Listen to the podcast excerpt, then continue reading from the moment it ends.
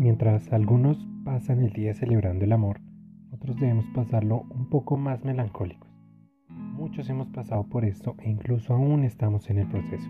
Este 14 de febrero, con historias 100% reales, pasamos San Valentín con nuestro primer podcast. Los esperamos.